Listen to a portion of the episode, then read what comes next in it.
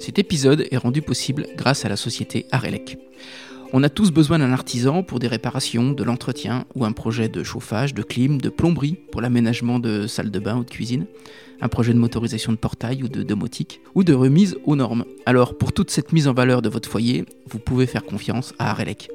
Ils se déplacent dans tout le département de l'Indre. Vous pouvez les retrouver au 3 impasse de la Poterie à Châteauroux ou au 0254 0802 49 ou sur les réseaux sociaux art-elec. Cerise sur le gâteau, les tarifs sont devisés et compétitifs. Elles sont labellisées éco-artisans, Calibat RGE et Handibat. Et maintenant, place à votre podcast.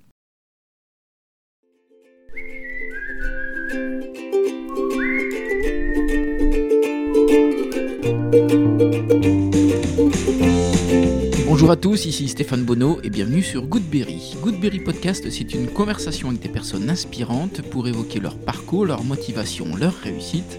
Et on évoque des anecdotes pour que chacun d'entre nous puisse retenir un conseil, une philosophie, voire une inspiration. Ces invités viennent d'horizons multiples comme le business, la culture, le sport, avec toujours le Berry comme point commun. J'ai le plaisir de recevoir le maire de Villedieu-sur-Indre, Xavier Elbaz. Arrivé dans le Berry à 11 ans, une enfance à Villedieu-sur-Indre, puis hésitant entre des études d'histoire, de droit, de sociologie, il enchaînera par Sciences Po une expérience américaine ou un cabinet de relations institutionnelles, puis enfin le poste de directeur de cabinet du maire de Châteauroux. Il se lancera dans sa première campagne victorieuse pour le mandat de maire de Villedieu-sur-Indre. On a parlé de campagne électorale, du métier de directeur de cabinet, de Pontignacum ou de House of Cards, mais on a évoqué aussi Romain Grange, New York, Florent Lillo ou la FAF. Allez, je vous embarque à la découverte de Xavier Elbaz, un maire qui veut libérer les énergies. Goodberry, c'est parti. Bonjour Xavier. Bonjour. Je suis ravi d'être à la mairie de Villedieu. Bah, je suis ravi que tu sois là. On est dans ton bureau. C'est un bureau qui te, qui te ressemble? Euh, Je pense, parce que j'ai pas touché au mobilier quand je suis arrivé, si ce n'est au sens euh, euh, réel du, terme. J'ai tourné les meubles, voilà, j'ai changé, l'agencement. j'ai juste ajouté pardon, quelques touches personnelles, donc quelques souvenirs de, campagne, quelques photos avec mes collaborateurs. On voit un tableau alors, qui, est, un peu caché mais, de, là où nous sommes, mais de la Berrichonne. j'ai remplacé, il y avait y a une niche ceux qui, écouteront, euh, évidemment, peuvent pas voir, mais il y a une niche où il y avait un, le buste d'une personnalité euh, politique qui appartenait à, l'un de mes prédécesseurs, que j'ai remplacé par une Marianne, je trouvais un peu plus républicain. Et c'était quoi le buste Le buste, c'était Jean Jaurès. D'accord. Voilà. j'aime beaucoup Jean Jaurès, hein, mais il y avait beaucoup de Jean Jaurès quand je suis arrivé. La rue Jean Jaurès, le buste de Jean Jaurès dans la rue et le buste de Jean Jaurès dans le bureau du maire. Donc j'ai un peu dépolitisé les choses et j'ai rajouté, j'ai récupéré des vieux drapeaux qui traînaient et que j'ai rajouté également. Voilà. quelques, quelques bouquins que j'ai rajoutés, les mémoires de De Gaulle, quelques bouquins de, Nicolas Sarkozy. Voilà, j'ai mis un peu ma touche. Souvenir de campagne, c'est quoi? Bah, J'ai l'affiche, mon affiche de campagne.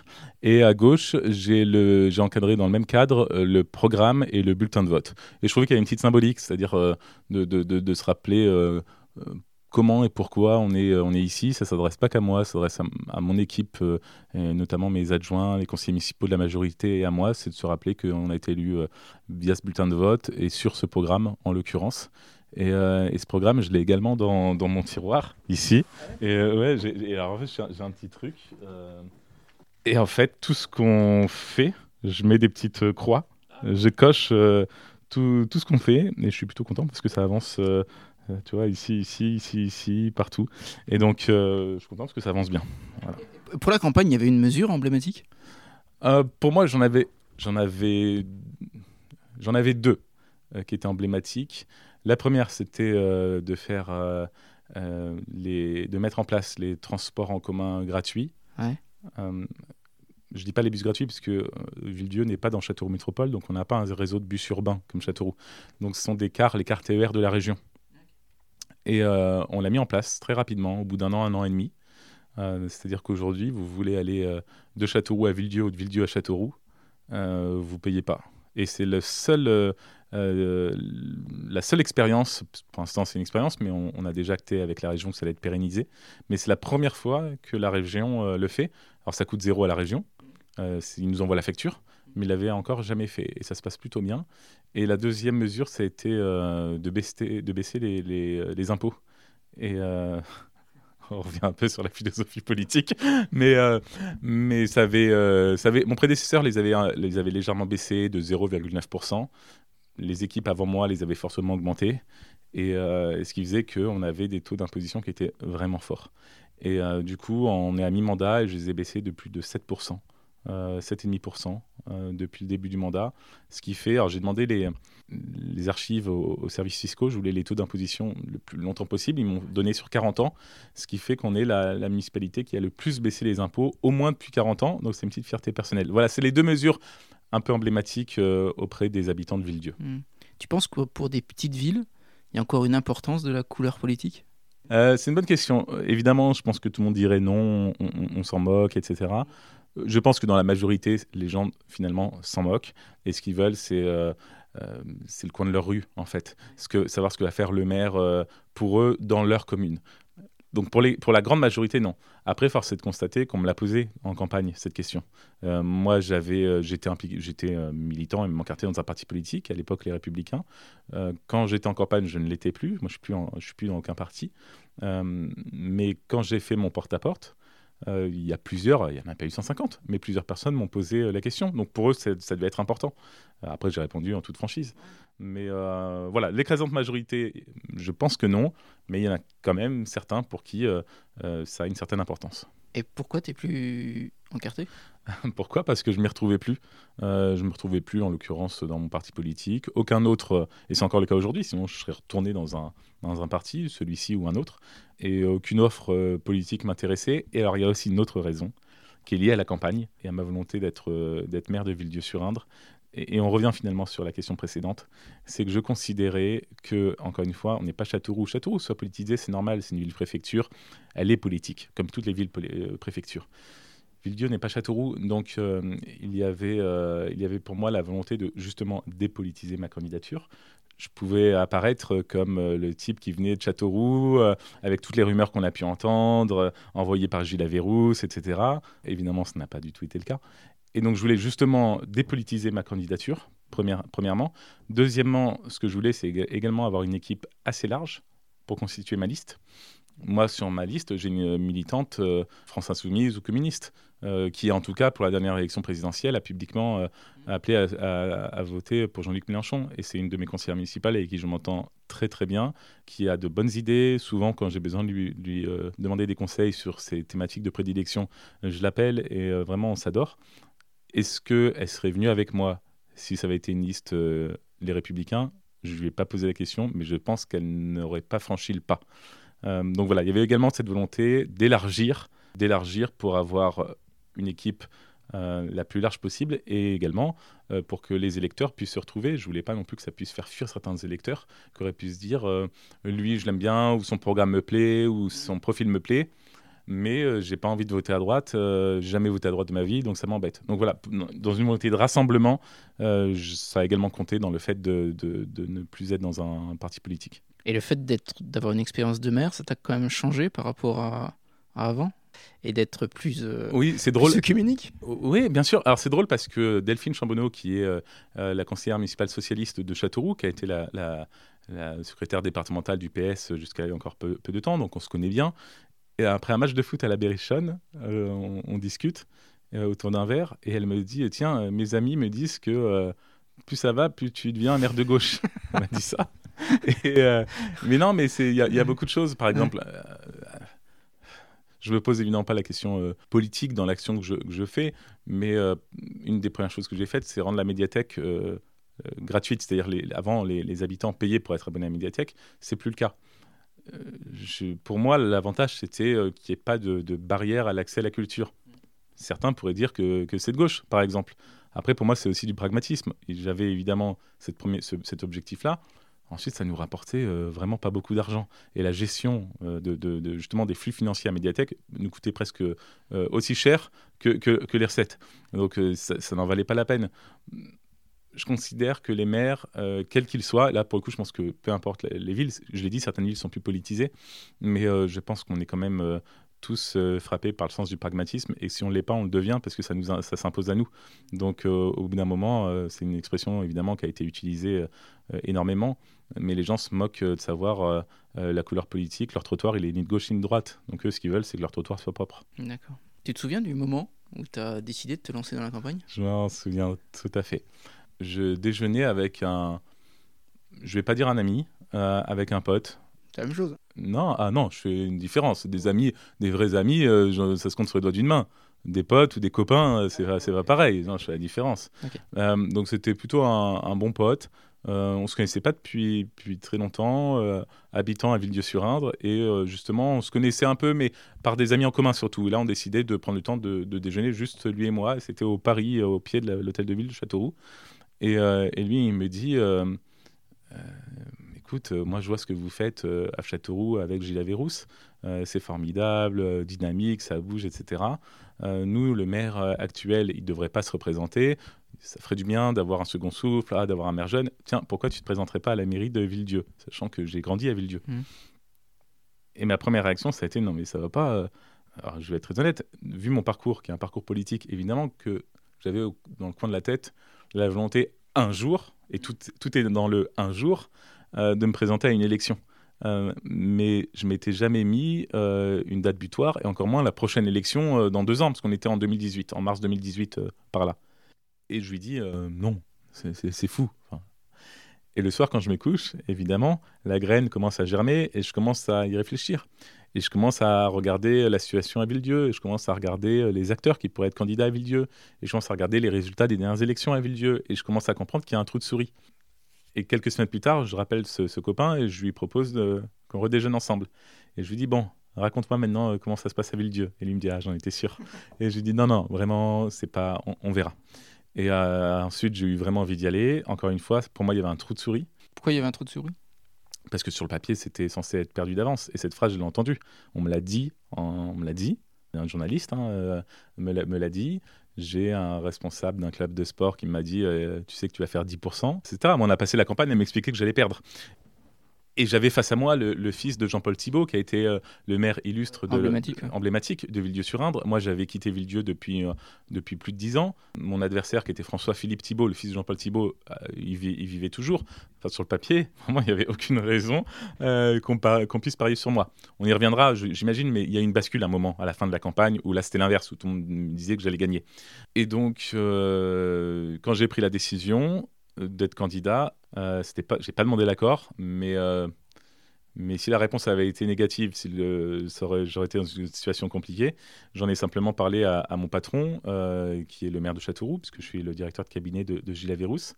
Et je sais qu'il y a beaucoup de fantasmes ici et ailleurs sur le fait que j'aurais été envoyé par Gilles Averrousse dans une volonté de conquête presque napoléonienne du département de l'Indre. Dans la réalité, les choses sont beaucoup moins intéressante. Euh, tous ceux qui sont déjà allés dans son bureau savent comment ça se passe. Il a trois portes à son bureau, la porte principale, une porte vers euh, son directeur de cabinet, donc vers mon bureau, et une porte vers sa secrétaire. Et je rentre dans son bureau, il signait ses paraffeurs. Donc il signait, et puis moi il me regarde pas, et puis euh, je lui demande si je peux, lui parler. Il me répond oui, mais sans me regarder, toujours en signant. Et là je ferme du coup les trois portes. Et là, il comprend qu'il y a un sujet. Donc, il s'est arrêté. Il me dit Qu'est-ce qu'il y a? Et j'ai tourné autour du pot jusqu'à ce que je lui dise que je voulais être candidat. Et il m'a dit euh, deux ou trois phrases. Et il m'a dit Ah, c'est ça. Tu parles d'une originalité. Le collaborateur qui veut être élu, c'est vieux comme le monde. J'ai eu un premier soulagement. Et il me dit Mais qu'est-ce que tu attends de moi, du coup? Euh, je lui demande, je Mais du coup, monsieur le maire, vous vous y opposez Vous, êtes, euh, vous, me soutenez? Et il m'a répondu Soyons clairs, je ne vais pas m'y opposer. Je serai je serais vraiment dans la mauvaise position pour le faire, parce que quand il était directeur de cabinet lui-même, euh, il est également maire en même temps. Euh, mais il me dit, mais soyons clairs, euh, moi je ne m'impliquerai pas dans, la campagne, hein. je ne veux pas me mêler de ça, hein. ça c'est pas mon affaire. Je pense que tout de suite, il a eu l'intelligence de comprendre que effectivement l'image euh, qu'il pourrait donner en s'impliquant, ça aurait été justement cette fameuse rumeur de volonté de, d'envoyer un collaborateur, etc. et, et d'hégémonie. Euh, voilà comment ça s'est fait. Donc j'y suis, euh, j'y suis allé en moi en pensant qu'il m'interdirait de le faire. Et au contraire, il m'a dit fais ce que tu veux et je, ça ne me regarde pas et je veux pas m'y mêler. C'était, c'était plutôt ça. Et il s'est pas mêlé de ma campagne d'ailleurs. Voilà comment j'ai été candidat. D'accord. Directeur de cabinet, c'est un peu un, un job de l'ombre. C'est vrai sur le fait qu'il y a beaucoup de face parce que les gens déjà ne savent pas ce que c'est. Moi, j'ai beaucoup de mes amis qui me disent Bon, c'est quoi directeur de cabinet? J'ai plusieurs définitions. Euh, la première, euh, c'est le bras droit du maire. pour faire simple. Euh, la deuxième, si on rentre dans le détail, c'est le rouage entre le maire, les élus, l'administration, voire même les habitants. On est vraiment, on est vraiment une espèce de, de rouage. Et enfin, j'ai ma propre définition. c'est que le directeur de cabinet est là pour faire en sorte que les décisions du maire soient appliquées. En lien avec les services, parce qu'il y a un directeur général de services. Quand vous regardez l'organigramme, c'est simple. Sous Julia Vérousse, euh, au même niveau, il y a deux, deux personnes le directeur général des services, qui est le patron de l'administration, et le directeur de cabinet. Le patron de l'administration et l'administration ne font pas de politique. Le directeur de cabinet c'est un poste qui est très politique. Il est pas, moi, je suis pas fonctionnaire, je suis contractuel de la fonction publique, mais je suis pas fonctionnaire. Je suis très lié euh, au maire, c'est-à-dire que statutairement, euh, évidemment, de manière relationnelle, on il y a une relation de confiance. Mais mon contrat est lié à sa personne. C'est-à-dire que si le maire de Châteauroux euh, décède dans un accident de voiture, mon contrat de travail s'arrête automatiquement à minuit.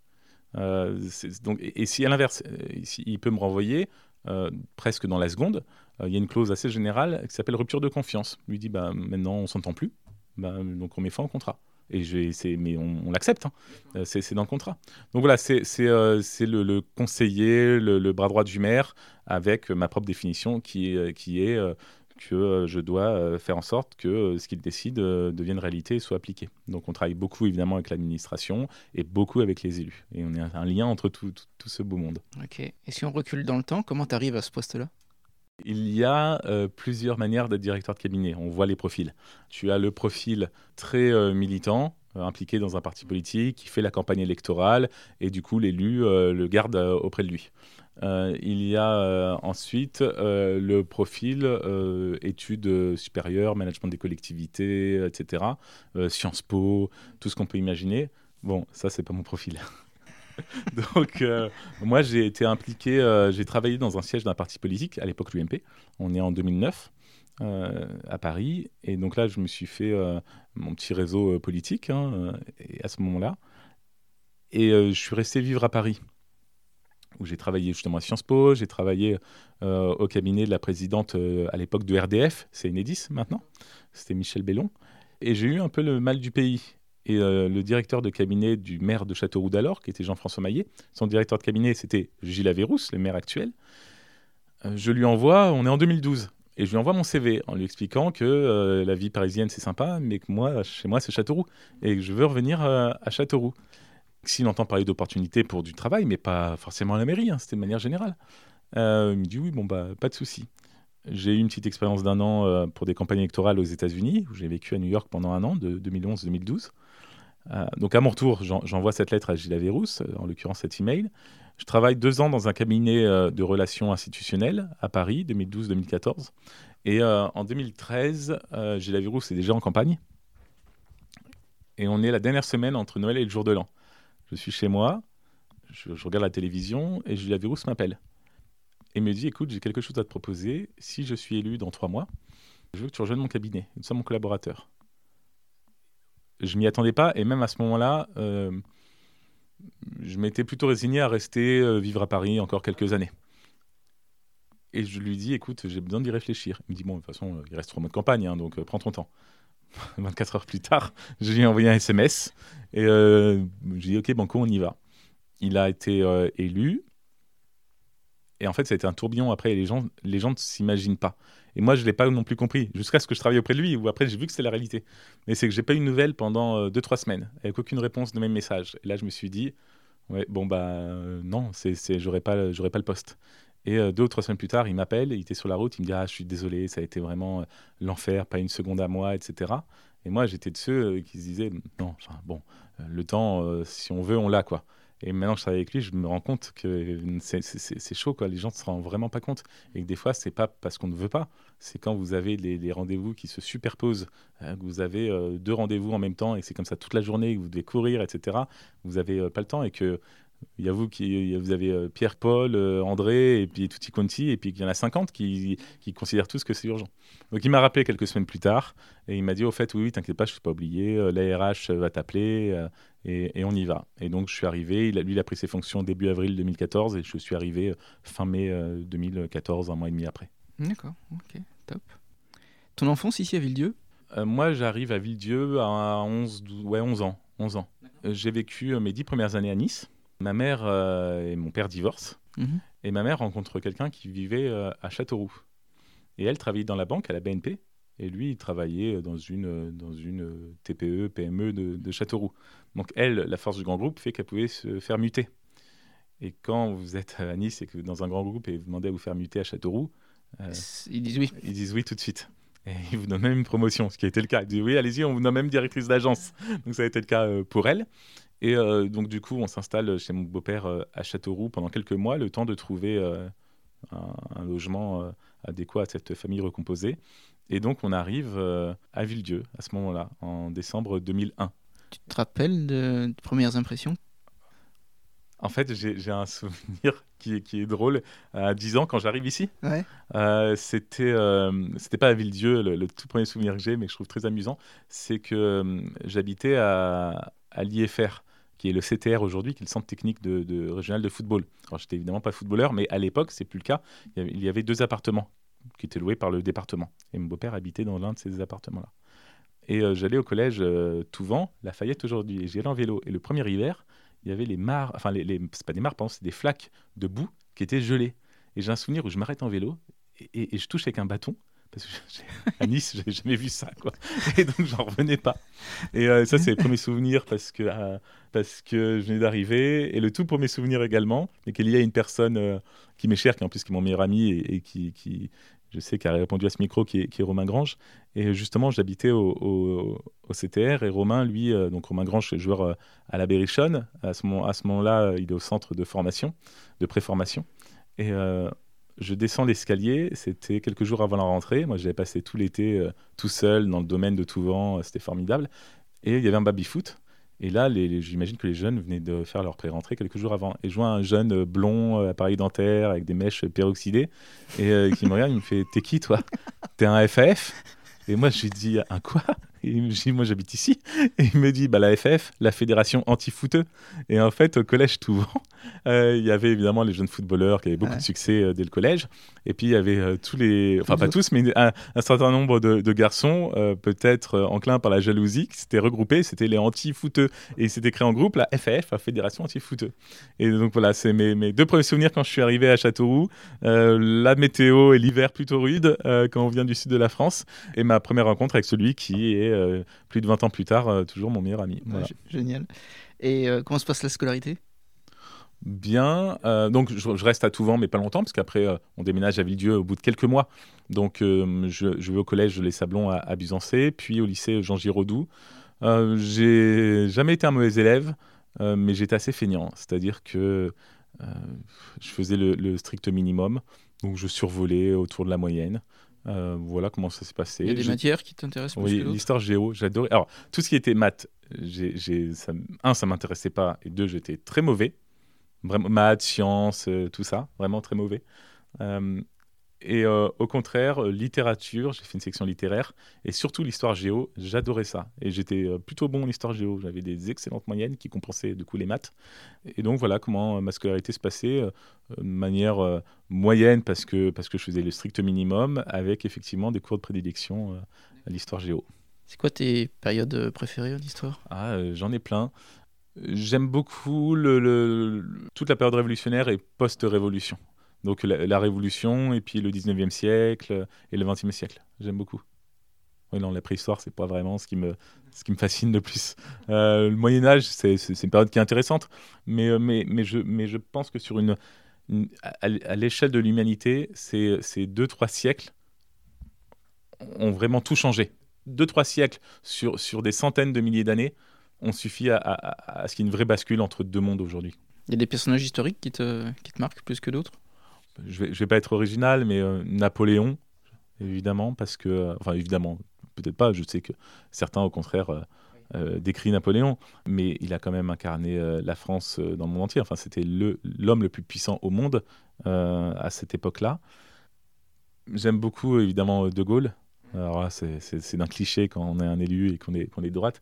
Mais j'aime beaucoup De Gaulle parce que, parce que à un moment où, euh, où le courage, euh, au moins dans les personnalités publiques et les personnalités à responsabilité, parce que le courage, il était évidemment dans tous nos villes et villages, et il suffit de regarder le nombre des justes, etc., euh, et de tous euh, nos, résistants, etc., dans, nos villages, pour voir qu'évidemment le courage était, partagé. Mais dans ceux qui étaient en responsabilité, il n'y en avait pas beaucoup.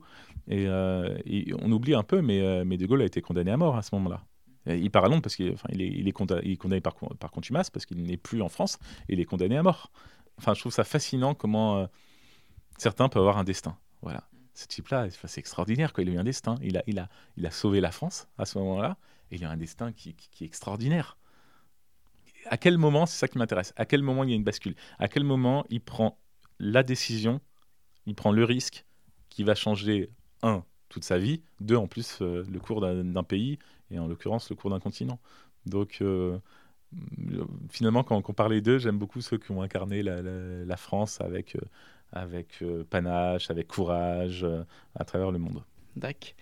et après le bac, tu veux faire quoi? Oh, bah ça c'est une très bonne question. Euh, je me suis beaucoup posé. Euh, j'ai beaucoup hésité, à tel point que j'ai même changé euh, de, filière de, licence pendant l'été, entre le bac et, le, et le, la rentrée universitaire. J'ai même changé de voie. J'étais très hésitant. Je voulais faire de l'histoire géo, évidemment, parce que c'était ma, matière préférée. Plutôt prof ou chercheur? À ce moment-là, je m'étais dit prof. Ensuite, je parle avec, avec un ami qui est Brice Taillon, qui est avocat dans l'Indre et qui est aujourd'hui adjoint au maire de, Châteauroux. Et lui me convainc d'aller faire du droit. Et j'y vais. Je change de, cursus pendant l'été. Je fais ma rentrée dans le droit. Je fais une journée de droit. Et je dis non, c'est pas pour moi. Une journée Une journée. Je sais pas pour moi. Je me réinscris en histoire. Et pourquoi c'est pas pour toi? Je sais pas. Tout, ce qui s'y disait m'intéressait, mais pas du tout. Et je me suis dit, je peux pas faire une journée de plus. Vraiment. Ça va être d'un ennui profond. Ça va être, je vais gâcher, je vais gâcher mon année. C'est pas pour moi. Donc j'ai arrêté au bout d'une journée non, mais au moins, je sais ce que je veux, quoi. Je, je perds pas de temps. Et euh, donc, je m'inscris en histoire géo. En même temps, je, goûte à l'indépendance, puisque avec un de mes amis du lycée, on décide de, se prendre une colocation. Donc, à 18 ans, moi, je pars euh, de, chez moi euh, pour rester dans le coin, parce que j'étais à Châteauroux. Hein. C'est juste pour prendre mon indépendance avec des potes, en colocation. Enfin, voilà, c'est la belle vie. Et je travaille à McDonald's en même temps.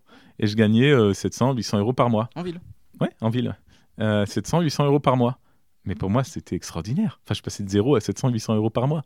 Et puis j'avais mon appart, euh, en coloc, on divisait les frais. Puis je suis bon, on vit bien, on vit bien finalement. Donc du coup, j'ai commencé à être beaucoup moins assidu euh, en fac. Et puis j'ai arrêté. Puis après, je me suis dit que j'allais peut-être pas faire ça toute ma vie non plus. Et mes amis du lycée me manquaient. Et euh, mes amis les plus proches étaient à Poitiers. J'ai regardé ce qu'il y avait à Poitiers. Et j'ai fait. je me suis dit, oh, il y a sociologie, ça me plaît bien. Et donc j'ai fait après une licence de sociologie euh, où je suis pas allé à, mon, à au terme euh, de ma licence puisque j'ai eu une offre d'emploi euh, au siège de mon parti politique. Et moi qui étais déjà très militant dès 15-16 ans j'étais militant je me suis dit je peux pas laisser l'opportunité. Et c'est ça qui du coup professionnellement a donné toute ma voix. Donc finalement les études supérieures je n'ai pas achevé mes, mes études supérieures. Et quand tu dis que tu es militant tu milites pour quelle campagne? Il faut savoir c'est que moi celui qui m'a donné envie de de m'intéresser à la politique, parce que je ne suis pas du tout dans une famille politisée, hein. à part euh, euh, dîner devant le 20h de TF1 où j'avais mes parents qui commentaient l'actualité, et l'actualité est, par essence politique, c'est tout. J'ai aucun de mes parents qui, est politisé ou qui a fait la moindre campagne, le moindre, le moindre militantisme. Et euh, moi, c'est Sarkozy, ministre de l'Intérieur, juste avant qu'il soit en campagne et pendant sa campagne de 2007, qui me, qui me donne envie de m'intéresser à la politique. Vraiment, je, je trouvais passionnant. Quand il parlait, ben, on comprenait, il disait des choses euh, sur lesquelles on était d'accord. Moi, je me souviens de, certaines phrases, euh, où je, mais encore aujourd'hui, je les signe demain. Ouais, euh, il avait dit, il a dit cette phrase. Il parlait de la classe moyenne et il disait, vous savez, ces Français qui seront trop pauvres pour être riches et trop riches pour être pauvres, c'est-à-dire trop pauvres pour s'en sortir et trop riche pour être pauvre, il voulait dire, ils sont considérés, parce qu'on est dans, est dans un pays de seuil, et ça c'est un truc qui, je pense que ça tue ce pays, ça aussi, on est dans un pays de seuil, c'est-à-dire que si vous gagnez 20 euros de plus que la règle bêtement décrétée, eh ben, vous n'avez pas le droit à l'aide. Si vous gagnez 5 euros de moins, vous avez le droit. Est-ce que pour 5 ou 10 euros, ça change vraiment votre qualité de vie? Je ne le pense pas. Sauf que bah, pour 5 ou 10 euros, vous avez le droit à rien. Et, moi, j'ai vécu ça. mes parents donc, ont divorcé. Pendant quelques années, ma mère a élevé seule deux enfants. Ça n'a pas été des années très faciles, notamment évidemment financièrement. Et ça, je le, je le vivais. C'est-à-dire que moi, ma mère, je la voyais rentrer déçue, abattue, parce que bah, bah, il y avait il y a plein d'aides. On est dans un pays où le système social est très généreux, mais il est euh, généreux avec les mêmes. Ce que je veux dire par là, et je précise tout, de suite mon propos, euh, c'est que quelqu'un qui a le droit à une aide, il a le droit à toutes les aides. Puisqu'encore une fois, on est dans un pays de seuil, et si vous gagnez moins de X euros, vous avez le droit à tout. Et celui qui a le droit à rien, il a le droit à rien. Euh, et, ma mère, elle, chaque fois, parce qu'elle gagnait 20 ou 30 euros de plus, elle avait le droit à rien. Et pourtant, on galérait. Et donc, quand moi, je suis devant ma télé et que Sarko parle de ces gens-là, je me dis, mais il parle de nous, en fait. C'est nous. Oui, on est trop pauvres pour être riches, c'est-à-dire qu'on s'en sort pas. Mais en même temps, aux yeux de l'administration, ils considèrent que, qu'en quelque sorte, qu'on est trop riche. Quoi. Et, euh, et donc, ça, c'est, euh, quelque chose qui m'a vraiment marqué. Et donc, j'avais ma carte bleue, j'ai 15-16 ans, et j'ai ma carte bleue électron ce qu'on donne aux ados, là où il ne pas faire de découvertes. Et donc, euh, et secrètement, même, pour être honnête, j'étais même un peu honteux parce que comme ma famille n'est pas euh, du tout impliquée en politique, je me suis dit, mais ils vont pas comprendre, ils vont me juger, ils vont me prendre pour un timbré. Et donc, du coup, en secret, j'adhère sur Internet ah ah euh, à l'UMP, aux jeunes de l'UMP. Et je reçois du coup les documentations, les invitations, etc. dans la boîte Ma mère, elle a jamais fait le moindre commentaire. Elle me le déposait dans ma chambre. Elle me fait tiens, c'est pour toi. Elle m'a jamais posé la moindre question. Et la première campagne, alors, nationale, c'est celle de Sarko, qui a été pour moi l'une des plus belles campagnes euh, à vivre quand on est militant. La campagne locale, c'est euh, Jean-Yves Hugon. Pour sa réélection comme député, on est en 2007, en juin 2007. Et il y a un lien du coup depuis entre nous, parce que Jean-Yves Hugon, on s'est retrouvé euh, du coup en 2014 quand il est devenu adjoint au maire de Gilles Averroux, c'est moi le directeur de cabinet. Et malheureusement, cette campagne, elle, est, elle a été vraiment tragique parce qu'il fait un premier tour où il cartonne, c'est-à-dire qu'il met 10 points euh, devant Michel Sapin, qui était son concurrent euh, à, gauche. Il doit mettre au moins 10 points de mémoire, enfin, c'est, sauf, euh, sauf une météorite, il est assuré d'être réélu. L'entre-deux tours est, est, assez compliqué et hyper à 300 de mémoire, j'ai jamais oublié le chiffre. De mémoire, je crois que c'est 320 voix à vérifier, 320 je dirais, ou 360, je crois que c'est 320 voix près, qui, c'est pas l'échelle de la ville de Châteauroux, où déjà c'est rien, 300 voix, c'est l'échelle de la moitié du département. Donc il, perd à 0,0 quelque chose. Et je suis dans sa permanence de campagne qui est rue du Général Bertrand, mais je m'en souviens de tous les détails. Et moi, et moi je pleure. Et avec du recul, c'est quand même lui qui, enfin, quand même lui qui, a, le plus perdu. Euh, et quelques semaines plus tard, j'ai mon bac. Chaque année, la République met en photo des jeunes qui ont le bac. Et cette année, la une, c'est deux de mes amis et moi, en gros plan, en jouet, etc. Et j'avais pas de nouvelles de Jean-Yves, que évidemment, je le laissais euh, tranquille euh, pour se remettre de, la défaite. Et il m'envoie un texto, pareil, le texto, je l'ai jamais oublié. Quel plaisir de voir un sourire sur ton visage après les larmes d'il y, a quelques semaines. Et on n'en a jamais reparlé euh, ensemble jusqu'à mes 30 ans, donc mes 30 ans, c'était en 2019. Et lui, c'était ses 70 ans. Et en fait, moi, je suis du 15 mai, il est du 16 mai. Donc, on a fait un petit, un petit, un petit apéro ensemble, etc. Puis on a pris la parole et, euh, j'ai rappelé euh, cette anecdote et qui avait un peu ému Jean-Yves. Et à ce moment-là, Jean-Yves a rappelé que 70 ans et 30 ans et qu'à nous deux, on était, on était centenaires. Mais voilà, ma première campagne, ça a été Jean-Yves Hugon avec des souvenirs très forts et je pense qui nous lie. Et j'ai beaucoup de, beaucoup d'estime, beaucoup de respect, beaucoup d'amitié pour lui, parce que sans le savoir, c'est lui qui m'a mis en quelque sorte le pied à l'étrier. Mm. Et si on revient à toute cette période euh, scolaire et fac, tu as quand même eu des, des gens qui t'ont inspiré, qui t'ont marqué? Euh, Dans le cursus scolaire? Ouais. Ouais, j'ai une personne à qui je dois énormément, qui est mon prof de, de philo en terminale, euh, qui s'appelle Florent Lillo, qui était un personnage. Hein. On imagine toujours le prof de philo vieux, etc. Ah, Florent, c'était pas ça. Euh, la quarantaine, euh, plutôt beau gosse, c'est-à-dire que euh, une gueule entre Dubosc et, Thierry Lhermitte, légèrement grisonnant, ça lui allait bien, les yeux bleu clair comme Thierry Lhermitte ou Dubosc, etc. Toutes les femmes étaient en pamoison devant lui, en plus prof de philo, donc a priori il était, il était assez cultivé et, du moins il était intéressant. Et moi j'étais, donc j'ai j'étais très moyen, mais surtout j'étais très je vais pas dire comment je pourrais dire ça? Je, je veux rester poli, mais dilettant. oui, dilettant. Et puis je faisais le malin. Voilà, je faisais beaucoup le malin. Et très bavard en plus, mais ça, ça n'a pas changé. moi, il m'a vécu des scènes où, je m'en souviens toujours, c'est qu'un jour, on avait un devoir. Et en fait, personne n'avait fait le devoir. Il interroge, le premier.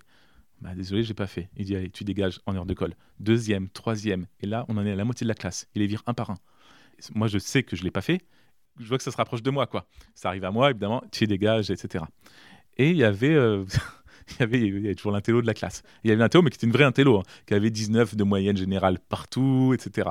Et elle, elle l'avait pas fait non plus. Et en fait, on est tous collés, sauf elle le cours euh, suivant, mais moi j'ai pris ça comme une vraie injustice. Et je dis, mais alors parce que c'est l'interview de la classe et que effectivement ça va être la seule fois de sa vie qu'elle a que c'est tombé sur elle, pas de chance. Et je dis, mais, mais c'est scandaleux. Et, euh, j'avais un sweatshirt rouge. Et il me regarde, il me dit, vous voulez une raison supplémentaire, vous, avoir été collé Je dis, bah je suis bien curieux, oui. Il me dit, bah j'aime pas le rouge. Et là, je me alors moi, je commence à, évidemment, à m'énerver. Et il me dit, bon, écoutez, il faisait de la boxe, Lilo.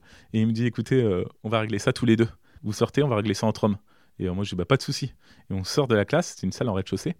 Et je regarde mes petits camarades. Alors à l'époque, les smartphones n'existaient pas, mais ça commençait déjà à faire des photos. Je dis, vous prenez des photos. Hein. Si m'en met une, vous prenez des photos. Et on ferme la porte et il me regarde et il me dit, euh, bon, vous avez de l'humour, je vous aime bien. Et c'est votre humour qui vous sauvera dans la vie. il me dit ça. Et euh, là où il m'a inspiré le plus, c'est que, euh, encore une fois, j'étais le, petit branleur, le petit, je faisais le malin, et puis, et c'est tout. Et il m'a dit une phrase qui, pour moi, je pense, a changé peut-être le cours de ma vie. C'est qu'à la fin de, à la fin de, mon lycée, euh, de la terminale, il me dit Bon, vous allez faire quoi? Je ne sais pas encore, j'hésite. En plus, c'était en 2007, donc année présidentielle, et on parlait beaucoup d'actualité. Et euh, alors, moi, du coup, j'étais très impliqué, donc on discutait beaucoup politique, etc. Il me dit Pourquoi vous ne tenteriez pas euh, Sciences Po? Moi, je dis Attendez, monsieur, vous avez vu mes notes, enfin, j'ai pas ma place à Sciences Po. Et il me répond Écoutez, je suis jury à Sciences Po. Quand je vois les brels qu'on laisse rentrer, vous avez toute votre place. Et il me dit sérieusement. Belle phrase. Belle phrase. C'est pas un compliment, mais un encouragement, du moins. Mais après, il me dit non, sérieusement, tentez.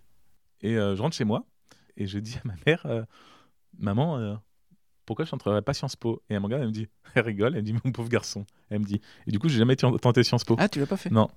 Et la petite revanche, ça a été quelques années plus tard où j'étais embauché par le directeur de Sciences Po pour être à son cabinet. Donc j'étais, je travaillais à la direction de Sciences Po. ça a été une petite revanche personnelle. Mais j'entends par là qu'en une simple phrase, il m'a ouvert le champ des possibles, Lilo. C'est-à-dire que je m'interdisais des choses et lui m'a fait comprendre que j'ai autant ma place que d'autres et que j'aurais pu, euh, j'aurais pu essayer. On est toujours en contact, c'est devenu un pote, vraiment. D'ailleurs, on a convenu pendant l'été qu'il fallait qu'à la rentrée, euh, qu'on dîne ensemble. Et j'ai une autre anecdote avec lui, c'est à 18 ans, euh, donc on était à la fin de l'année scolaire, parce que je suis du mois de mai, donc mai 2007.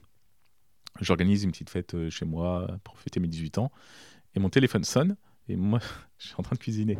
Et je demande à une amie de décrocher. Et elle décroche. Que le numéro, je ne le connais pas. Elle me dit oui, oui, euh, d'accord. Bah, je vous le passe. Je sais qui. Elle me dit c'est ton prof de philo. Pourquoi il m'appelle? Je décroche et je dis euh, oui, monsieur. Il me dit euh, bon, comment on vient chez vous? Je dis comment ça? Il dit bah, vous faites une fête, non? J'ai entendu. On fait comment pour venir? Je lui donne mon adresse, et là il débarque, il dit bah, Vous allez peut-être m'aider, non? Et là il ouvre le coffre, et il y a des bouteilles de rouge qui étaient dans le coffre, et il a été assez, euh, assez agréable pour, pour nous laisser entre nous. Il est resté une demi-heure, et puis il nous a laissé entre nous. On refaisait les papiers peints. Et dans ma... j'avais le placo dans ma chambre, mais il n'y avait pas encore de peinture ni de papier peint. Et il prend un marqueur, et j'ai encore la photo du mur. Et il marque à Xavier Elbaz, futur conseiller général de l'Indre, NB Bombac. Lilo. Et quand j'ai été élu maire, il m'envoie un texto, il me dit bon, c'est pas pas le conseiller général, mais mais à peu de choses, je me suis pas trompé. Donc voilà, c'est quelque chose, c'est quelqu'un, pardon, euh, Florent Lilo, qui qui a beaucoup compté et qui compte encore parce que c'est devenu maintenant un bon pote. Et je j'espère, j'espère, je ne le sais pas, mais que chaque élève a un prof qui, d'une manière ou d'une autre, l'a marqué et, l'a aidé. En tout cas, moi, j'ai le mien et, euh, et c'est lui. Ouais, cool. Tu parlais de New York? Ouais. Tu peux m'expliquer pourquoi tu pars à New York? Je pars à New York parce que j'arrête euh, Sciences Po. Je travaille plus à Sciences Po et euh, j'ai un ami qui me dit bon écoute euh, j'ai une campagne j'ai un candidat qui va être j'ai un candidat pour les élections législatives de 2012 et à cette époque-là il y a les premières circonscriptions des Français de l'étranger c'est-à-dire qu'au Sénat, il y a déjà des sénateurs qui représentent les expatriés. pas à l'Assemblée nationale. Il n'y a pas de député des Français de l'étranger. Nicolas Sarkozy, en 2008, change la Constitution et euh, met plein de choses. Par exemple, il limite les mandats euh, présidentiels à deux. Un, président ne peut pas être président plus de deux mandats, etc. Et il crée 12 circonscriptions des Français de l'étranger. Donc il y a 12 députés des Français de l'étranger. Le découpage est au poids du nombre de Français inscrits euh, au consulat. Donc la circonscription la plus petite, c'est la Suisse ce qui est très amusant. Il y a beaucoup de Français, visiblement, qui sont installés en Suisse. La plus large, c'est euh, Russie, Asie, Australie. Dans les autres, il y a euh, l'Amérique du Nord, USA, Canada. L'ami en question me dit J'ai une proposition d'un candidat d'hiver droite, ce ne sera pas le candidat officiel, qui veut que euh, je fasse sa campagne. Écoute, moi je suis en France, j'ai ma femme, j'ai mon boulot. non, quoi. Et moi, à ce moment-là, j'étais célibataire, j'avais pas de boulot, donc et puis je parlais anglais. Donc il me dit c'est peut-être pour toi. Donc je rencontre le candidat et puis euh, ça match. Et euh, une semaine plus tard, je déménage euh, à New York pour pour une année. Et ça a été enfin une expérience extraordinaire. Je parle anglais, enfin je me débrouillais et je suis devenu bilingue à ce moment-là parce que je vivais dans le pays et je vivais en plus en colocation avec des avec d'autres d'autres américaines en l'occurrence. Et puis on a voyagé, on a fait le tour des États-Unis, c'était formidable. Tu fais quoi? Tu t'organises des soirées Ouais, c'est ça. On organise des réunions publiques, euh, euh, on travaille, à l'époque il y avait toute une, stratégie euh, web, on crée les documents de campagne, etc. Et puis, mais, mais le gros c'était effectivement d'organiser des, des réunions publiques, c'est-à-dire qu'on allait dans toutes les grandes villes américaines, et il y en a beaucoup. on a accès, les candidats ont accès à ce qu'on appelle la LEC, la liste électorale consulaire. C'est comme la liste électorale en France, sauf qu'il y a une colonne en plus qui est l'adresse email. Et donc, du coup, euh, ce qui permet de faire campagne. Et donc, du coup, on allait, par exemple, euh, à Los Angeles. Et puis, euh, deux semaines avant, on envoyait un mail à tous les Français qui habitaient en Californie ou du moins autour de, Los Angeles. Et on leur disait, bah voilà, nous organisons une réunion publique dans le cadre des élections pour élire votre député, à vous, Français installés aux États-Unis. Et on le faisait, puis après, il fallait l'organiser. Donc, il fallait trouver la salle, le louer, euh, euh, payer le pot, organiser le pot à la fin, etc. La sonorisation. Enfin, voilà, c'était du, un vrai boulot de petite main, mais euh, dans un cadre incroyable. C'est-à-dire que quand moi, j'avais des potes qui faisaient les campagnes dans la Creuse, moi, la question que je me posais, c'est est-ce qu'on allait à Los Angeles, à New York ou à Miami dans, dans, deux semaines, quoi. Donc, c'était un peu plus sympathique. Qu'est-ce qui t'étonne le plus? Aux États-Unis? Ouais. Euh, j'ai un regard très partagé parce que j'ai vécu une année formidable là-bas. J'ai euh, beaucoup d'amis aux États-Unis. Euh, j'y retourne moins qu'avant, mais, mais je retourne encore quelques fois. donc j'aime beaucoup les États-Unis dans l'énergie, dans les possibilités. Pareil, on s'interdit rien. Je vais vous donner un exemple. J'ai un ami que j'ai rencontré il n'y a pas longtemps qui est acteur d'une série américaine qui s'appelle 911, qui est le vendredi soir sur M6. Ça, je fais la pub. je peux regarder? Et il vient à Paris, on passe euh, un morceau de soirée ensemble, on se rencontre, etc., dans un bar, on discute, etc. Et il me pose une question qui est très américaine. C'est-à-dire qu'on discute, je fais mon parcours, je suis maire et ça. Et puis il me dit euh, Bon, je peux poser une question. Euh, tu réfléchis un jour être président de la République? Moi, c'est très américain. Le mec, il voit le maire de Ville-du-Surindre, il se demande si demain, euh, je veux pas être président de la République. Et moi, je lui dis, non, mais pardon, mais c'est con comme question. C'est comme si, alors lui, il est acteur de série télé, ce qui est très bien, extraordinaire. Mais, mais c'est pas Leonardo DiCaprio, quoi. C'est ça que je veux dire. Il a pas, c'est pas. Euh, euh, c'est pas je cherche des grands acteurs américains qui ont été multi-oscarisés c'est pas Tom Hanks quoi mm-hmm. si quelqu'un lui envoie ça, lui traduit, il va m'envoyer un message, il va me dire bah, sympa, les, sympa les amis comme toi. Et, euh, et je dis non, mais c'est comme si toi, je te demande si euh, tu t'imagines demain recevoir l'Oscar du meilleur acteur. Et il me regarde très sérieusement, il me dit bah évidemment. Il dit, bien sûr que, que j'y ai pensé, il me dit et puis c'est mon objectif. Et le mec, il me, il me déroule son plan de carrière. Il me dit voilà, euh, je sais quand est-ce que euh, je voudrais arrêter euh, de faire des séries télé. Je sais qu'après, il faut que je bascule à tellement de ma vie dans le cinéma, enfin, etc. Et, le type me dit, ouais, bien sûr que j'ai euh, pensé à, être oscarisé. Donc voilà, c'est ça que j'aime bien aux États-Unis, c'est que personne ne se met de limite. le succès est, applaudi. Je pense que c'est aussi peut-être ce qui manque à notre pays, où je vois certains débats nationaux où où il y a des gens comme Bernard Arnault qui, qui, sont applaudis dans le monde entier. C'est-à-dire que les, aux États-Unis, ils rêveraient d'avoir Bernard Arnault, quoi. Première fortune, une des premières fortunes, si ce n'est en fonction des années, la première fortune mondiale. Il est français, on devrait être super fiers. Il a la tête de marques qui, qui, sont numéro un dans le monde, Louis Vuitton, etc. Enfin, je veux dire, c'est extraordinaire. Et nous, on a des débats nationaux en expliquant que c'est un salaud de patron et que la prochaine, prochaine fois, il faudrait qu'on le pende sur la place publique. C'est extraordinaire. Et, et, donc voilà, j'aime bien cette mentalité-là de, prendre en exemple ceux qui réussissent. ça ne veut pas dire que que quand je dis ça, ça ne veut pas dire que ceux qui réussissent pas, il ne faut pas les aider, il ne faut pas les accompagner ou qu'ils ne valent rien. Au contraire, au contraire, il y a des phrases également en France, à l'inverse, qui ont été dites sur euh, la fameuse phrase euh, J'aime bien les gares parce qu'on y croise euh, ceux qui ont réussi et ceux qui ne sont rien. c'est ultra choquant, parce que personne n'est rien. Mais il n'empêche que ceux qui ont réussi, il faut, dire chapeau et puis il faut, les montrer en exemple, il faut même leur demander des conseils, etc. Donc j'aime bien ça aux, États-Unis. Ce que j'aime moins, c'est. mais plus je vieillis, en fait, plus, j'ai un regard vraiment euh, des fois abasourdi par, euh, ça. C'est-à-dire qu'il y, a des, y a des débats qui sont vraiment au ras des, pâquerettes. Il y a des choses où... Euh, mais c'est culturel, là aussi, il faut, faut, faut, faut, se mettre à la place des, gens, à la place des peuples, etc., pour aussi comprendre ça. Moi, il y a des, quand je parle avec mes potes américains, quand l'armement, quand je leur explique que pour moi, je ne comprends pas qu'on puisse s'acheter des, des, armes automatiques aussi facilement ou se balader avec un, flingue dans la poche, etc. Mais après, pour eux, c'est culturel. D'ailleurs les États-Unis sont construits sur cette liberté-là. Euh, donc, oui, puis il y a une euh, mythologie du Far West. Il y a une mythologie, etc. Et, puis, encore une fois, sur la construction des États-Unis euh, comme pays indépendant, ça s'est fait notamment sur, sur, ça. Donc, il y a ça, sur, quand le droit à l'avortement, qui a un débat politique à chaque élection, qu'il y a des gouverneurs, il y a des types qui se font élire en promettant de revenir dessus, et ils le font. En France, ça serait. Moi, je dis à mes potes américains, le, demain, il y a un Français qui dit Moi, euh, sans même promettre, allez, revenir sur l'avortement, hein, simplement qui dit bah moi j'y suis pas favorable, le type il a perdu l'élection. Je, je, connais personne, euh, sauf évidemment quelques franges euh, assez radicalisées, mais l'écrasante majorité du pays considère que ça a été une avancée sociale pour les femmes. donc voilà, il y a quelques débats où, je me dis qu'on est vraiment différents. On est vraiment différents. Et, de tous tes postes que tu fais là, et toute ton hum. expérience, quels sont les grands enseignements toi que tu retires? Déjà, j'ai une philosophie, c'est que je ne mords pas la main qui m'a nourri. J'aime pas les gens qui, euh, qui, euh, oublient ce qu'ils doivent à ceux qui les ont aidés à un moment mhm. donné. Euh, donc j'ai toujours des bonnes relations avec, avec mes anciens patrons, je suis toujours en lien avec eux. Là, mon, celui pour qui j'ai travaillé de 2012 à 2014 dans le cabinet de relations institutionnelles, je l'ai encore eu par texto il y a quelques, quelques jours. Euh, du coup, maintenant, en plus, même, j'ai fait rencontrer Gilles Leroux, qui travaille quelquefois sur des sujets. Ça, c'est des choses que j'aime pas trop. Quand, euh, tu as tes patrons et tes anciens patrons qui sont ensemble et qui parlent de toi, c'est comme si tu as deux ex qui se retrouvent, quoi, et qui parlent entre eux. Bah, c'est un peu gênant, je suis toujours un peu gêné de cette situation.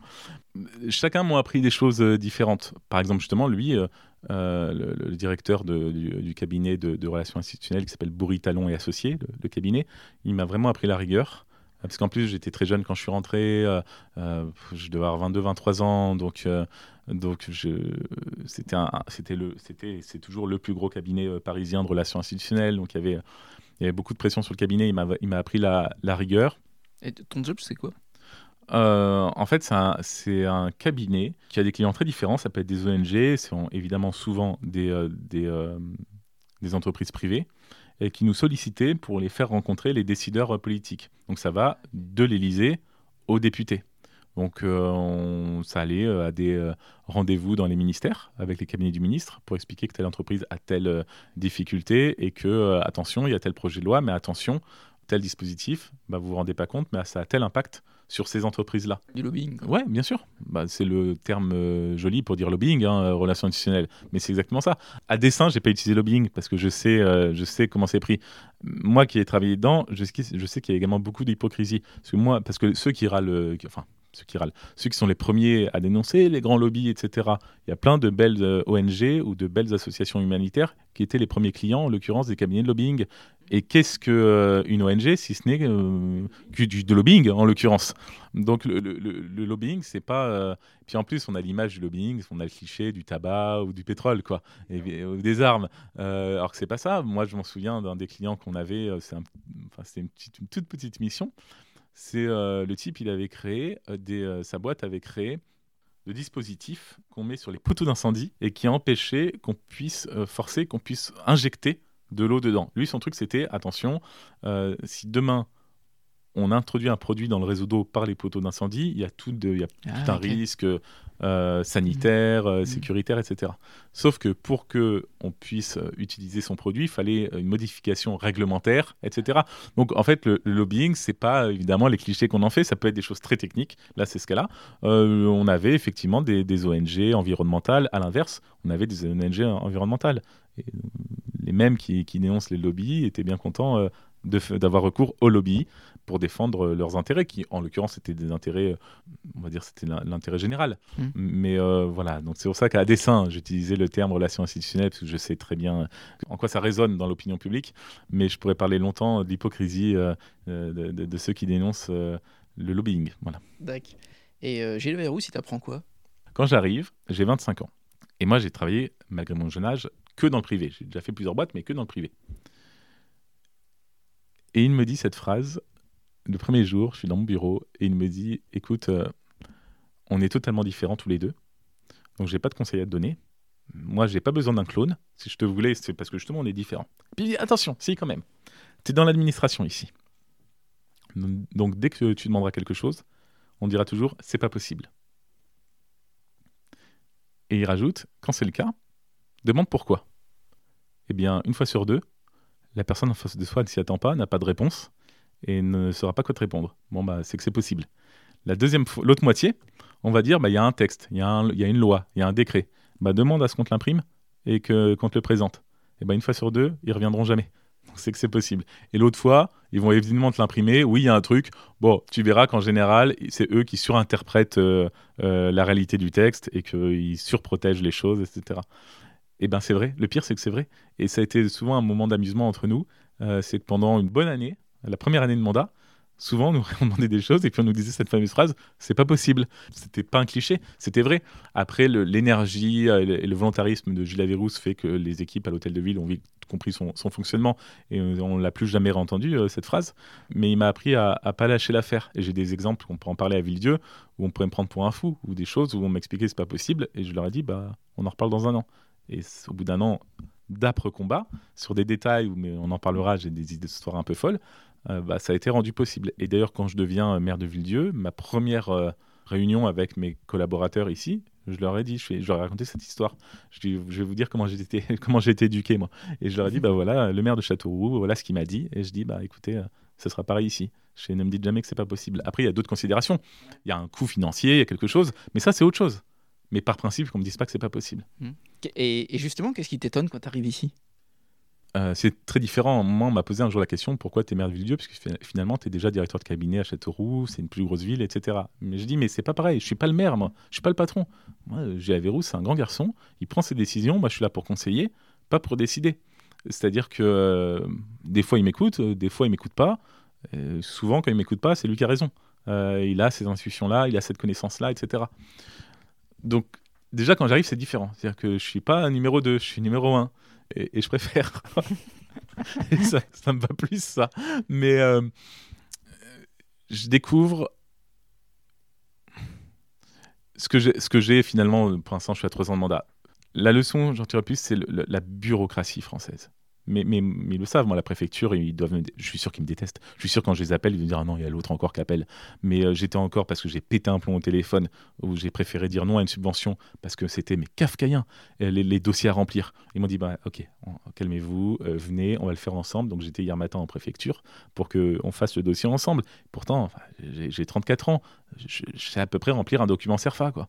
Mais il y a des choses, mais à devenir fou, à devenir fou. Et moi, mes collaborateurs, je leur ai dit il y en a un, celui qui avait l'habitude de remplir ça mais qui est parti, euh, qui est parti pour une petite mission Jeux Olympiques pendant un an et demi. Je l'ai eu au téléphone. Je sais quand tu reviens, toi, il faut que je t'augmente. Je te paye pas assez pour ce que tu fais, à, se taper la tête contre les murs. Et donc c'est la, bureaucratie euh, à la française. Euh, David Lisnard, le maire de Cannes, qui est le président de l'association des maires de France, a cette belle expression. Il parle de la République des Serfas. Et ben, ben, je trouve que c'est vrai. Je trouve qu'ici, mais des fois, on me dit, vous avez rempli le CERFA. Je sais même pas. ils inventent le CERFA pour tout. Et j'ai un exemple très concret. Je demande une subvention à l'État, à la préfecture, pour, euh, pour rénover, euh, faire l'isolation thermique de la mairie. Et vous avez un, une plateforme en ligne, démarche simplifiée. Alors, qui n'a de simplifié, évidemment, Que le nom. que le nom. Et je demande deux subventions différentes. Mais c'est l'État qui paye, hein, les deux. Bah, évidemment, il faut que j'emplisse deux dossiers différents. Et il y a des petites astérisques rouges, mais on a l'habitude. Quand on remplit un formulaire sur Internet, il y a ce qui est obligatoire et ce qui n'est pas obligatoire. Bah, je m'embête pas, je remplis que ce qui est obligatoire. Puis on m'envoie un message, parce que c'est bien fait, normalement l'outil, il y a une messagerie. euh, C'est bien fait pour emmerder les gens, l'outil, voilà, c'est ça. Il y, a une messagerie interne, et j'ai un, monsieur, certainement très sympathique dans la vie, qui me dit Bonjour, monsieur le maire, vous n'avez pas rempli euh, le reste? Je dis Bah, j'ai pas rempli parce que c'est pas obligatoire. Il me dit Ah oui, mais si vous le voulez, nous, pour nous, c'est obligatoire. Bon, là, en temps normal, j'aurais dit hors de question que je le fasse, par principe. Bon, j'avais quand même besoin de l'argent pour mon projet, donc je le remplis. Mais je remplis pas tout. Et il fallait la preuve de propriété de la mairie. C'est-à-dire qu'on me demandait de prouver que la mairie appartenait à la mairie. Je dis non, mais là, on se moque de moi, donc je ne remplis pas. Et ben, ce- ce- cette personne m'a renvoyé un message pour dire il manque la preuve de propriété de la mairie. Là, j'ai pris mon portable, j'ai envoyé un texto au préfet. Je dis attends, on se moque de moi là. Enfin, je veux dire, on est, on est chez les fous. Bah, Le préfet, ça l'a amusé. Voilà, il m'a répondu, il m'a donné raison, donc euh, j'étais satisfait. Mais on, a, on en a rigolé après. Mais je dis, mais vous vous rendez compte? Pareil, l'école, je veux euh, végétaliser la cour d'école. Il y a un plan national, je demande la subvention. La même histoire, on me demande de montrer que la mairie. Sauf que la loi oblige, même si je voulais pas être propriétaire, j'ai pas le choix. C'est dans la loi, le, bâti scolaire appartienne aux, euh, aux mairies. Qu'on le veuille ou pas, c'est la loi. Il me demande de prouver que je suis propriétaire. Je dis, mais écoutez-moi bien, même si je le voulais pas, je serais obligé, c'est la loi. Et c'est l'une des premières choses qu'on vous apprend quand vous êtes maire, quoi. C'est que euh, les écoles, c'est vous. Le collège, c'est le département, les lycées, c'est les régions. Et, euh, donc, bon, je lui ai fait parce que j'avais besoin de l'argent pour mon projet. Mais, mais, ça, ça va se rendre fou. Et là, le dernier, euh, dernier truc, c'est pareil, toujours la même chose, dossier de, de, de, de subvention pour les vidéoprotections. Quatre pages de dossier. À chaque fois, on me demande euh, la personne référente à la mairie, le nom, le numéro de téléphone. Donc, je, quatre fois dans le même dossier. Et à un moment, j'ai pas oublié de mettre le numéro de téléphone. Donc, on me demande de, le mettre. J'ai envie de répondre, mais rajoutez-le. Vous avez bien vu que c'est le même nom, euh, les quatre pages avant, et qu'apparaît euh, dix fois. Euh, et, puis, c'était en ligne. Sauf qu'en ligne, le dossier, vous pouvez pas le modifier. Donc, j'ai dû, il faut le supprimer et le refaire. Et vous passez évidemment trois quarts d'heure, quoi. Et voilà. Donc c'est, je, pourrais être, mais je crois que je vais écrire un bouquin. En plus, je le dis, mais je, je, pense que je vais le faire sur l'expérience. Les gens ne s'imaginent pas. Un exemple dans, dans ce qui peut être ubuesque, c'est euh, quand tu deviens maire de Villedieu, tu deviens président du golf. Le golf appartient aux collectivités, tu deviens président du golf. Et on réunit du coup les représentants de toutes ces euh, institutions autour de la table, ce qu'on appelle un syndicat mixte. Et euh, la première réunion, comment on pourrait développer le golf? Et ce qui ressort de cette réunion, c'est il n'est pas assez visible, il n'est pas assez connu, il est derrière des grands murs. euh, et quelqu'un dit, euh, ce serait peut-être bien qu'on mette un, un beau panneau sur l'autoroute, les, les panneaux d'intérêt touristique et patrimonial ou, ou culturel. Les panneaux marrons, les fameux panneaux marrons. Il y a par exemple le, le musée Saint-Roch d'Issoudun, on a l'abbaye d'Éole, on a le château de Valençay, etc. Et il y a le château Raoul de Châteauroux. Je dis, bah oui, on va le faire l'autoroute euh, A20 est- dépend de la DIRCO, la direction interdépartementale des routes du centre-ouest. Ça, faut, faut connaître. Je trouve le, numéro de, la responsable, je l'appelle. Alors, il faut savoir que ceux qui l'ont, ils n'ont pas payé. hein. Les villes n'ont pas payé. La région, euh, la région a payé. Je pense que le département également a, payé, mais les villes n'ont ont- ont pas payé, ou alors vraiment pas beaucoup, mais je crois qu'elles n'ont même pas payé du tout. Et puis l'État a payé sa part également. Donc, je crois que c'est l'État et la région d'ailleurs, et, et sûrement le département. Et je dis, oh, je vous mets à l'aise, le golf paiera. Donc ça coûte à rien. Donc à part vouloir m'emmerder, il n'y avait pas de raison de me dire non. Et au bout du téléphone, j'ai une dame qui me dit, euh, ah mais c'est pas possible. Je dis, bah, pourquoi c'est pas possible? Elle me dit, bah, ils ont tous été changés euh, il y a trois ans, en 2017. Hmm. Je dis, d'accord, très bien. Et c'est quoi la loi? C'est qu'il faut attendre combien de temps? Puis elle me dit, je comprends pas votre question. Je dis, bah, une fois qu'ils sont changés, la réglementation dit que c'est pour combien de temps le prochain changement? Elle me dit, bah, il n'y a pas de réglementation, il n'y a pas de règle. Je dis, bah, alors là, c'est moi qui comprends pas, madame. Je vous venez de me dire qu'on ne pouvait pas parce que ça venait d'être changé. Elle dit, non, mais oui, non, mais après, vous comprenez bien simplement que ça vient d'être fait, qu'on ne va pas remodifier. Je dis, mais je demande rien, je demande juste d'en rajouter un, que je paye. Je, enfin, je, vois, je vois pas le souci. Puis elle me dit, ah, et puis en plus, un golf, euh, non, ça rentre pas dans ce qui est autorisé. Sauf que j'avais fait un peu mes devoirs et j'avais des photos d'autres régions en France où il y avait des golfs. À mon sens, il y a de grandes chances que ce soit des golfs privés. Nous, en plus, c'est un golf qui, appartient, qui est public, qui appartient aux collectivités. Donc, bon. Je dis, bon, qui décide là-dedans? Elle me dit, euh, c'est le préfet de région. Je, je m'en occupe. Donc je fais lettre au préfet de région, lettre au préfet de l'Indre, évidemment, lettre au préfet de région, lettre à la ministre des collectivités, lettre au ministre des Transports, lettre au ministre des Sports.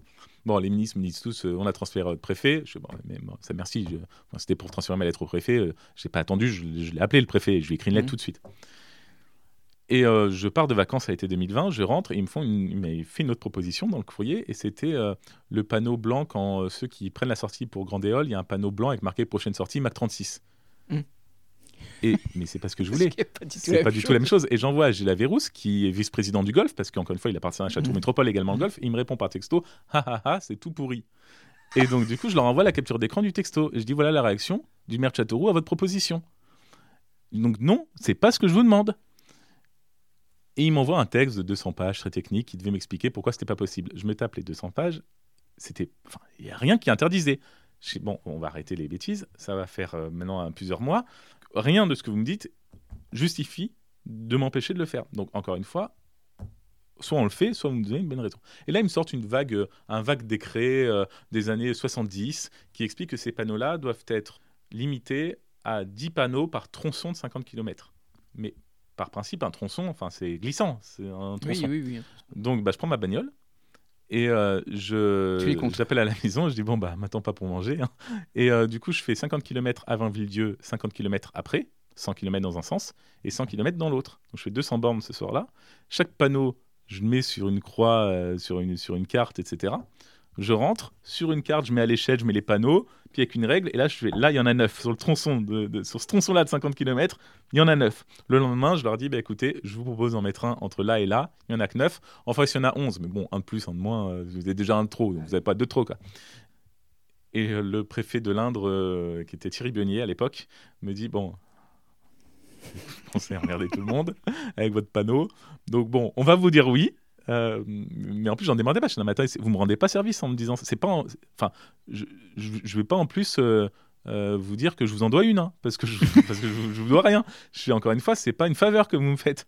Et il me dit simplement, faut que je trouve une solution pour dire oui à vous et non aux autres, parce qu'évidemment, de, beaucoup oui. voudraient. Je dis, ah bah ça, après, chacun Oui. son boulot, c'est le vôtre. Et on est en décembre 2000, euh, 2020, et je reçois une lettre euh, du euh, préfet qui me dit qu'il a l'honneur de m'annoncer euh, qu'on l'aura. Donc Thierry Bionnet, le préfet de l'époque, a été super sympa et vraiment, je lui en suis redevable, etc. Et je faire un texto, je prends la lettre en photo, et je l'envoie au président de Château Métropole, au président du département de l'Indre de l'époque, qui était Serge Descoux, et au président de, la CCI. Et j'étais en mode victoire. Mais vraiment, c'était, ah, ça avait fait mon mois, ça.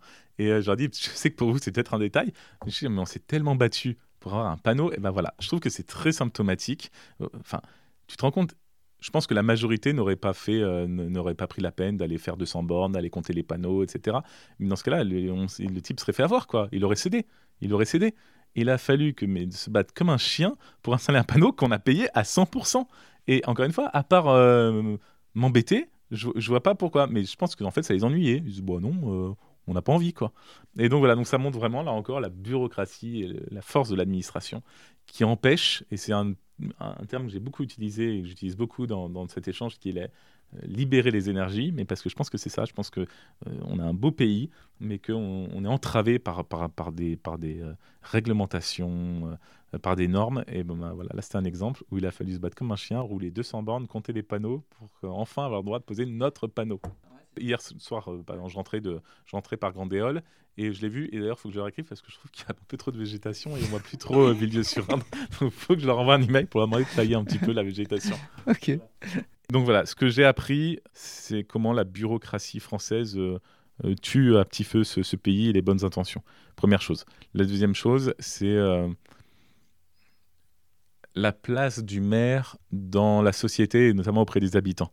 Dans une époque où, euh, dans laquelle on est, où euh, les politiques sont euh, décriées de manière générale, les maires ont encore une importance. Les gens respectent leur maire.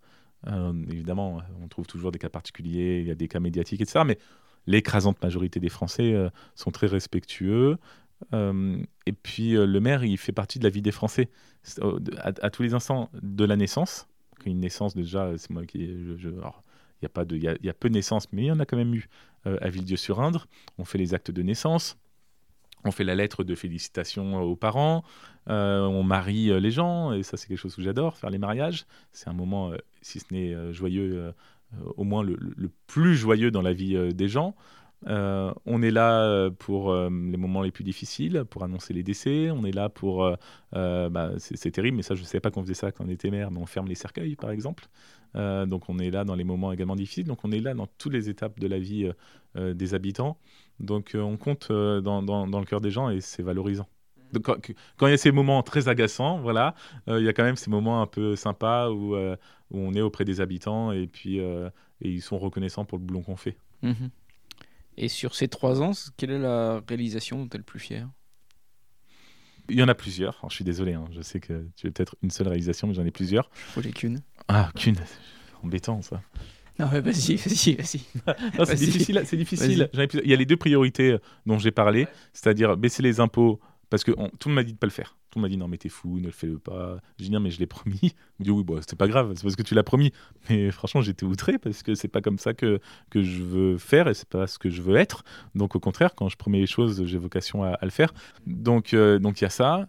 Les bus, euh, enfin les transports publics en accès gratuit parce que ça tout m'a dit oui bon euh, il l'a promis mais il le fera pas. voilà en fait c'est les points où, vous me croyez pas et que j'ai réalisé bah, ça me rend fier. La troisième chose c'est dès notre arrivée, le premier gros chantier, ça a été de transformer tout l'éclairage public en LED.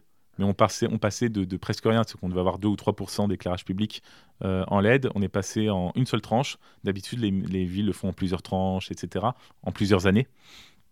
On l'a fait tout en un seul coup et on est passé de 2 à 100% euh, de LED et ça a divisé par deux la consommation électrique. Alors pas en euros, parce que le prix de l'électricité a augmenté, ça se voit presque pas en fait, en ah financièrement. Ah non, non, non, presque pas. Ça nous a économisé, mais c'est mais, mais peanuts, quelques pourcents. En, on, a eu, euh, on a eu la moitié, presque divisé par deux en consommation électrique, mais en euros, c'est une baisse de, de 5, même, ouais, 5%. c'est un investissement. Ouais, bien sûr, c'est un investissement. Alors après, c'est ce que je dis à ma, à ma, responsable des finances. Elle me dit tout ça pour ça. Je dis non, combien on aurait payé si on ne l'avait pas fait. Donc on a calculé le, kilowattheure consommé à l'époque au prix actuel. On aurait payé évidemment beaucoup plus cher euh, encore. Mais ça, c'était parce que je trouve que c'était très bien de le faire, qu'il y a eu la crise énergétique, et on s'est dit heureusement du coup qu'on l'a fait, que c'est valorisant. Et euh, voilà, c'était un, premier, euh, premier projet très sympa et sur lequel on a eu du nez et on s'est dit qu'on a eu raison de le faire. Et du coup, étant mère, tu te réconcilies un peu avec les maths? Et surtout, j'ai appris quelque chose, c'est qu'il faut s'entourer de très bons collaborateurs. c'est surtout ça. Bah, non, mais personne est, personne est très bon partout. Et je connais mes, je connais mes, mes, limites. Et, euh, et, pour le coup, j'ai une collaboratrice qui gère les finances, qui est extraordinaire. Déjà sur deux points, c'est qu'évidemment, elle est très bien dans ce qu'elle fait. Elle est excellente. Et surtout, elle est là depuis euh, bientôt 20 ans. Donc, elle a tout l'historique, elle connaît euh, tous les, tous les sujets, tous les projets, etc. Donc, c'est très aidant d'avoir des gens qui, qui connaissent le, le passif de la collectivité. D'accord. Xavier, pour finir, j'ai euh, quelques dernières questions. Est-ce que tu as un film ou une série à me conseiller Oh, une série, oui, une série, oui. J'adore les séries euh, télé. Ouais, mais ça va vraiment donner. Je, l'ai dit, mais les gens ils vont se dire, ils vont se dire si c'est lui, ça va nous faire flipper. Euh, non, mais si je dis la vérité, j'ai dévoré la série House of Cards. Ah bon, ça fait flipper parce que c'est quand même l'histoire d'un politicien qui est prêt à tout, jusqu'à tuer d'ailleurs, pour arriver à son but. Mais je trouvais le, je trouvais le, concept, euh, c'est-à-dire l'acteur qui se tourne vers la caméra et qui s'adresse aux téléspectateurs, qui explique hmm. pourquoi il vient de faire cela, je trouvais le concept euh, super sympa, super innovant. Et à l'inverse, un autre concept, une autre série que j'ai adorée voici quelques années, qui était 24 euh, heures chrono, avec Jack Bauer, avec le concept, une saison c'est 24 heures et un épisode c'est une heure. Ça, ça mettait un rythme incroyable, Et à tel point, à l'époque, c'était diffusé sur Canal que Canal faisait même des, nuits où il mettait à la fin, il, mettait tous les épisodes euh, d'affilée. Et du coup, on, pouvait regarder, euh, on pouvait suivre la journée, le temps d'une journée mhm. entière. Et ça rythmait et le concept était extraordinaire. Ouais, et puis il y avait des écrans splittés et tout. oui, mais c'était extraordinaire à l'époque. Aujourd'hui, évidemment, c'était extraordinaire. Et puis, euh, voilà. Donc finalement, je me retrouve. En fait, j'aime bien les séries qui, qui, qui, ont des concepts un peu particuliers et c'est sympa. Question musique. Ouais. Tu bosses en écoutant de la musique? Oui. Ok, alors je bosse en écoutant de la musique et je chante. alors le souci, c'est que j'adore chanter, mais je suis très euh, mauvais chanteur. Euh, donc ça, c'est un peu gênant pour les collaborateurs. Alors j'écoute. Ah, la, la réponse bateau, c'est que j'écoute de tout, ce qui est vrai. J'écoute surtout des, des- la variété française, donc ça va des années 60 euh, à, à aujourd'hui. Ça- C'est assez large. Mais j'ai un souvenir euh, à Châteauroux, il est 19h, plus personne dans les bureaux, et je mets, euh, dans ce cas-là, je mets la musique un peu fort. Et j'ai la femme de ménage, euh, Jamila, si elle écoute ça comme ça, elle se reconnaîtra, qui a été notre femme de Et je crois qu'elle part à la retraite là, euh, prochainement, donc elle a été un femme de ménage pendant près de 10 ans. Et elle rentre dans le bureau, elle me dit Mais c'est toi, c'est toi qui écoutes ça? Et je dis Oui. Et elle me dit Mais c'est des chansons de vieux Et je dis Bah oui, j'aime bien. Et le deuxième anecdote que j'ai là-dessus, j'ai une voiture de service au cabinet, au cabinet du maire à Châteauroux. Rattaché au cabinet, donc en général, c'est moi qui, l'u- qui, qui l'utilisais, euh, parce que maintenant on n'en a plus, et puis euh, de toute façon, je l'utilisais pas beaucoup, mais le peu qu'il utilisait, c'était moi. Et donc j'avais programmé mes stations. Donc il y avait Nostalgie, MFM, RFM, Chérie FM.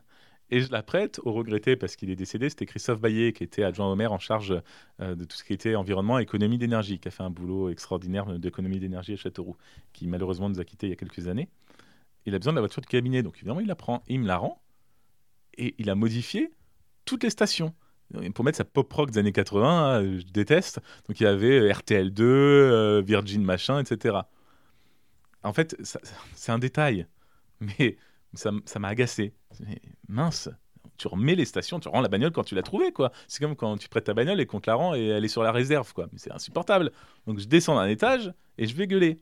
Et je dis, mais, tu peux- mais c'est scandaleux. Alors, je m'énerve avec du recul, on dit qu'il y a vraiment des, des trucs qui en valent pas la peine. Mais ça m'a agacé ce jour-là. Et, et- Christophe me dit, mais attends, c'était que des radios, euh, Nostalgie, MFM. euh, Je pensais pas que c'était toi qui écoutais ça. Je dis, mais bien sûr que si, je suis très attaché. Donc euh, je suis désolé, la prochaine fois, tu me règles pas mes radios.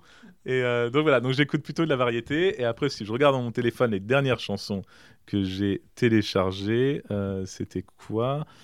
Dernière chanson, j'ai Hold On de Cordova Street. Euh, j'ai la pub, ils ont une nouvelle pub euh, euh, pour l'espace, euh, la Renault Espace. Et il y a une pub qui est sympa avec une chanson qui est un peu remixée, donc il y a ça.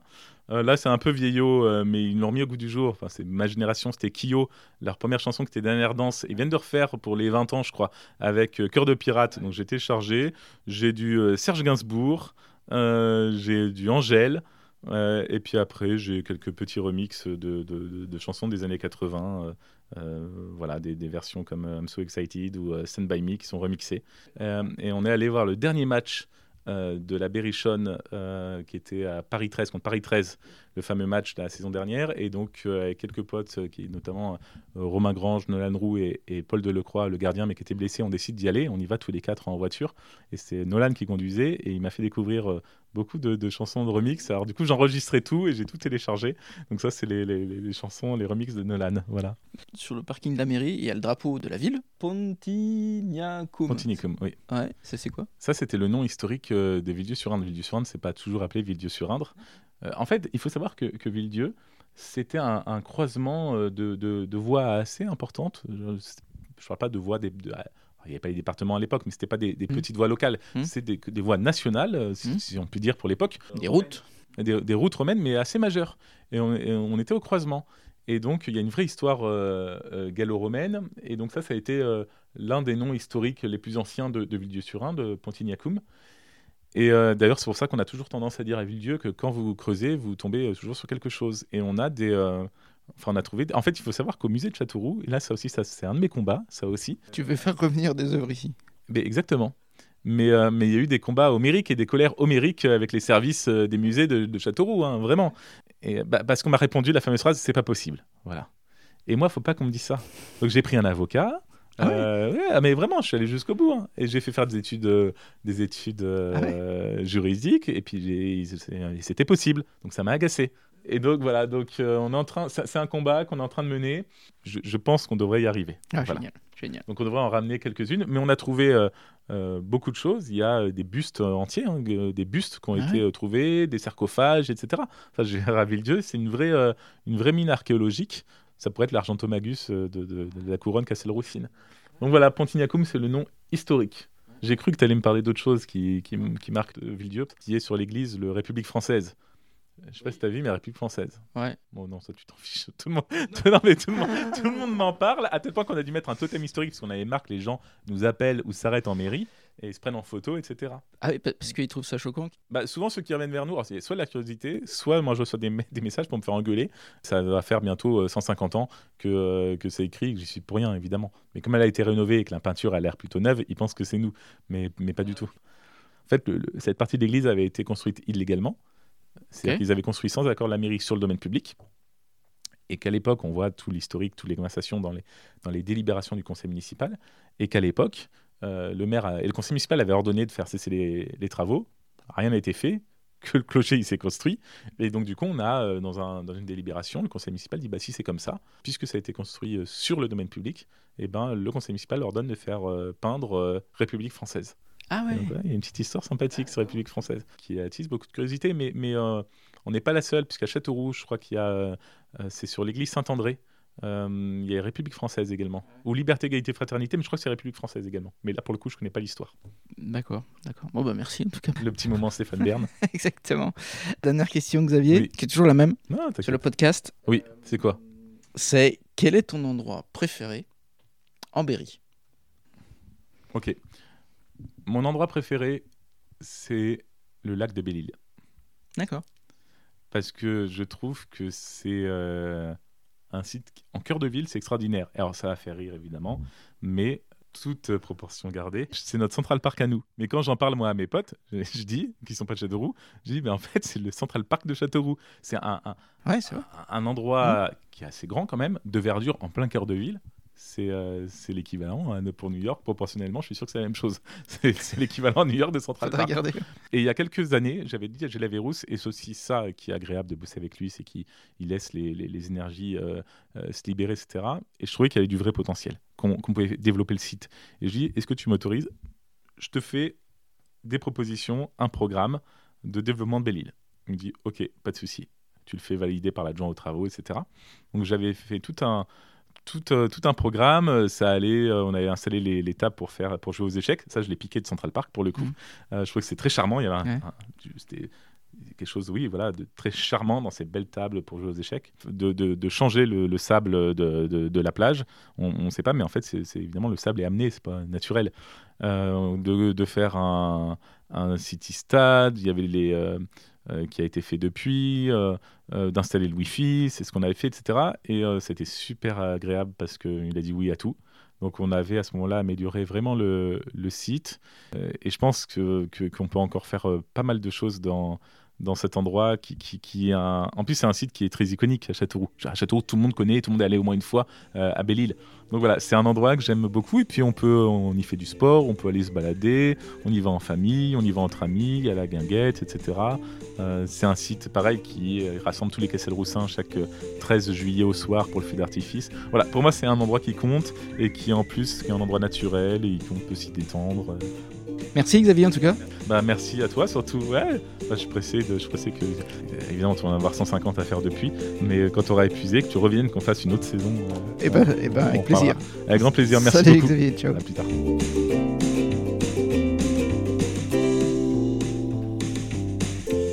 Hello, j'espère que cette conversation vous a plu. Je vous invite à suivre Xavier Elbaz, très actif sur les réseaux sociaux, et je mets sur Facebook et LinkedIn les liens évoqués dans l'épisode.